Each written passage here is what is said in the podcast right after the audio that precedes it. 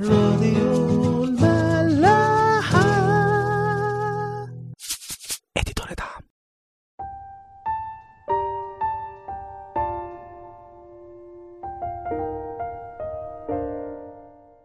أهلا بيكم في حلقة جديدة من عيش وملح.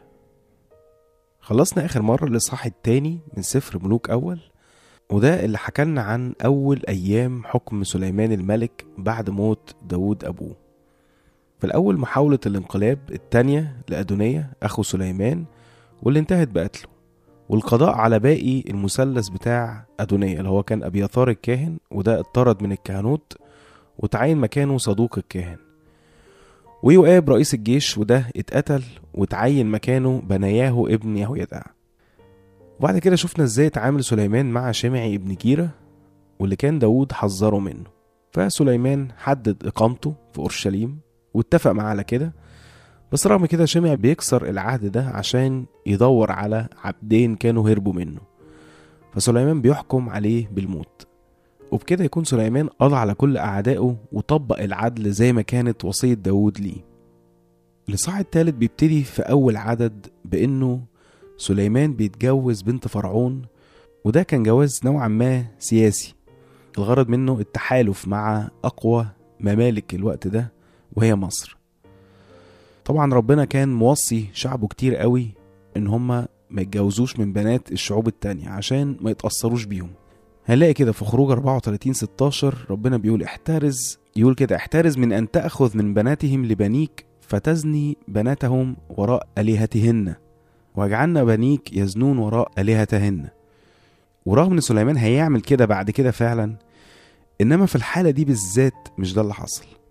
إنما التفاسير والمؤرخين بيقولوا إن بنت فرعون دي بالذات تهودت يعني بقت يهودية وجحدت كل الأوثان بتاعتها وعبدت ربنا مع سليمان. فشوفوا الحرية اللي كان عايش بيها سليمان لأنه كان منقاد بربنا وكان فاهم الوصايا فاهم روح الوصية مش ماشي بالحرف وخلاص. شفنا الحرية بتاعت سليمان من أول يوم ليه لما أدونية اتحامى في المسبح بعد أول محاولة انقلاب. وسليمان أمر إنه يتجاب من هناك. وقال لما يؤاب اتحامى في المسبح برضه ومرضاش يخرج عشان يتحكم عليه وقال إنه هيموت في مكانه سليمان قال لبناه خلاص اعمل زي ما هو قال واقتله في مكانه لأنه يستحق الحكم ده عشان قتل اتنين أبرياء قبل كده وبالغدر. فبنشوف كمان دلوقتي من جوازته دي إنه كان فاهم بيعمل إيه مش عشان معتمد على فهمه إنما على ربنا. في أمثال 3 5 يقول كده توكل على رب بكل قلبك وعلى فهمك لا تعتمد. إنما هو كان فعلا متكل على ربنا وإرشاده ليه. وده الحقيقة هو أساس تنفيذنا لأي وصية لربنا. لازم نفهم روح الوصية مش ننفذها بالحرف وخلاص. باللي سليمان عمله ده هو عمل حاجات كتيره جدا حلوة. اولا على المستوى العام عمل سلام وتعاون بينه وبين بلد كبيرة زي مصر في الوقت ده. وعلى المستوى الشخصي هو كسب البنت دي لربنا. وكسبها هي كمان معرفة ربنا. هي ويمكن كمان كل اللي تبعها بقى سواء خدام أو جواري. فهل في الحالة دي نقدر نقول إنه دي شركة للنور مع الظلمة؟ زي ما في كورنثوس 2 6 أعداد 14 و 15 بولس يقول كده.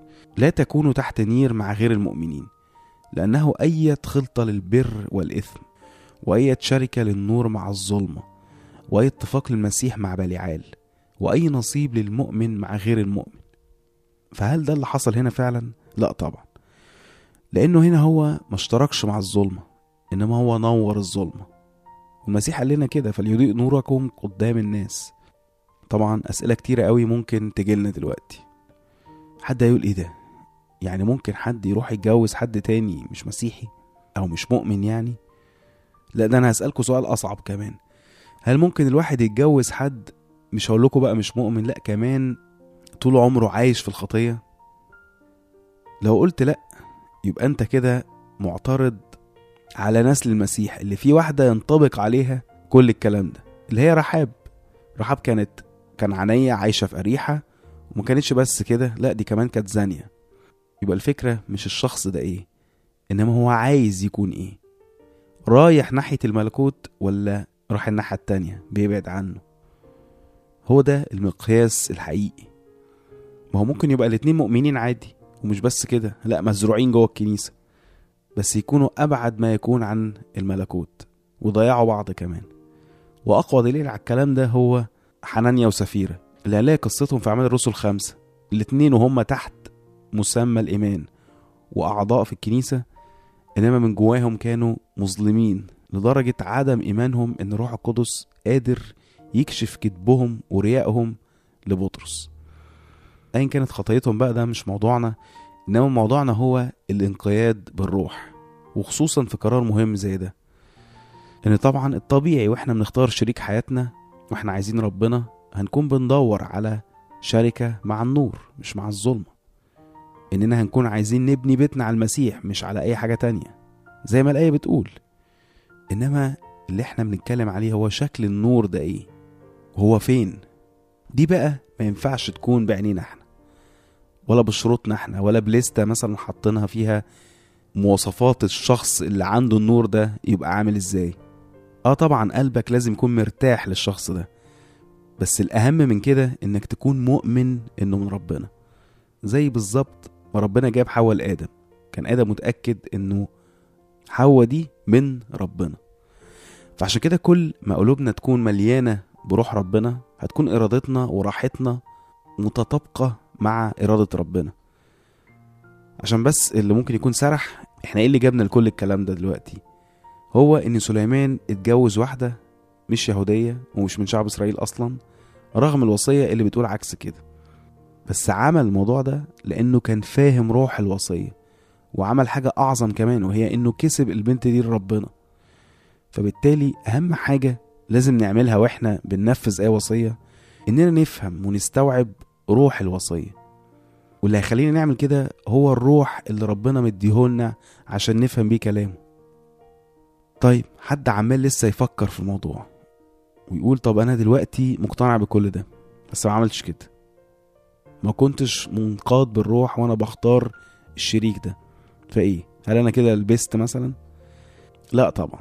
ودي حاجة جميلة جدا في ربنا كتير قوي مننا ممكن ما يكونش عارفها. إن ربنا بيكمل وبيصلح وبيغير وبيشفي وبيحيي.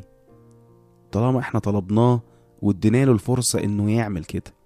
هو يقول كده في إشعياء واحد 18 هلما نتحاجج يقول الرب؟ إن كانت خطاياكم كالقرمز تبيض كالثلج إن كانت حمراء كالدودي تصير كالصوف. ومحدش يفتكر إن ده على الخطايا وبس إنما على أي نتائج ليها. حتى لو كانت اختيارات غلط. مثالين واضحين قوي في الكتاب. أول واحد إبراهيم وسارة. وبعدين لما إبراهيم اتجوز من هاجر هو اختار سارة بالروح. وبعدين زي ما إحنا عارفين عشان ما جابوش أولاد راحوا اختاروا هاجر بدماغهم عشان يحلوا المشكلة دي. غلطة كبيرة وما فيهاش أي إيمان. ومش بس كده ده كمان هاجر خلفت إسماعيل. وبعدها جه بقى ابن الوعد إسحاق من سارة وابتدت المشاكل طبعا. وسارة قالت لإبراهيم يطرد هاجر وإسماعيل فإبراهيم طبعا اتضايق جدا ساعتها وراح لربنا. هنلاقي الموضوع ده في تكوين 21 إبراهيم قال لربنا أعمل إيه؟ فربنا حتى ما عايرش إبراهيم ولا قال له أنا مالي دي مشكلتك. اتحمل نتيجة اختياراتك. مش دي الأفكار اللي بتجيلنا؟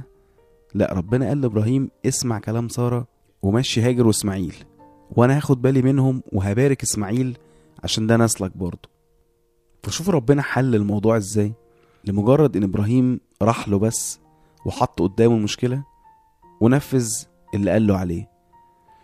مثل تاني بقى ومش بس القرارات مبنية على فكر جسدي لا دي مبنية على خطية. لا ومش أي خطية. دي شهوة وبعديها زنا وبعديها كمان قتل. طبعا المثل ده هو داود وبتشبع كلنا عارفين القصة وازاي إن مفيش أوحش من كده. وكان الطبيعي بدماغنا إحنا إن لما ناثان راح وبخ داود على اللي عمله إنه طبيعي. وقال له واجب إنه داود يمشي بتشبع أو ينفصل عنها خالص. وخلاص بقى كل واحد يروح في حاله بقى. إنما لأ.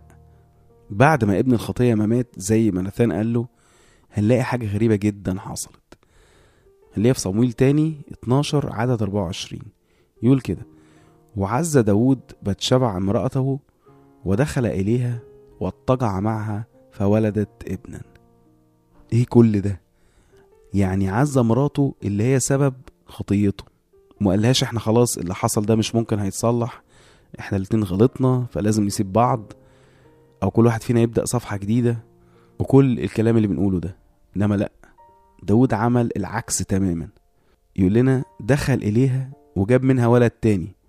وعارفين مين الابن ده؟ طبعا هو سليمان نفسه. وعشان يبان إن ده عمل ربنا طبعا يقول لنا في الآخر والرب أحبه وبيكمل بقى في عدد 25 يقول كده وأرسل بيد ناثان النبي ودعا اسمه يديدية من أجل الرب. يعني ربنا اداله زي نيك نيم كده أو اسم خاص ليه اللي هو يديدية اللي معناه محبوب الله. فبنشوف هنا إن لو كان اللي حصل مع إبراهيم كان إنه يفصل عنه هاجر وإسماعيل إنما مع داوود وبتشبع ده جدد كل حاجة بينهم. حتى حبهم اللي كان مبني على الشهوة واللي اتشوه أكتر كمان بدم أورية جوز بتشبع لأ مع توبة داوود الحقيقية وتسليمه التام لربنا ربنا يديله حب مطهر ومحرر ومحيي حب مجدد. ليه؟ لأنه من ربنا. لأ ده هو ربنا نفسه لأن الله محبة. فبثباتنا في ربنا وتسليمنا لعمل روحه فينا الطبيعي إننا هنحب حب بالشكل ده. والعكس لو مثبتناش في ربنا مش ممكن هنعرف نحب بشكل مظبوط.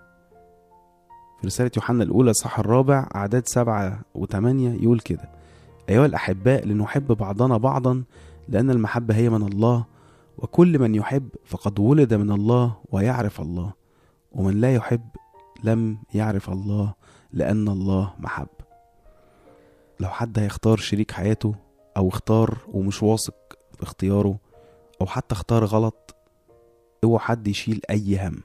لا صلي واثبت في ربنا وهو هيرشدك لشريك أو شريكة النور لو لسه بتختار. أو هيرشدك تعمل إيه لو لسه مش واثق. أو هيجدد حياتك أنت واللي معاك بالكامل.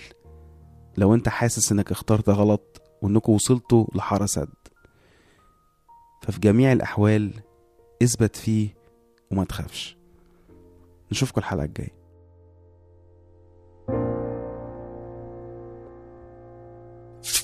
راديو ملاح.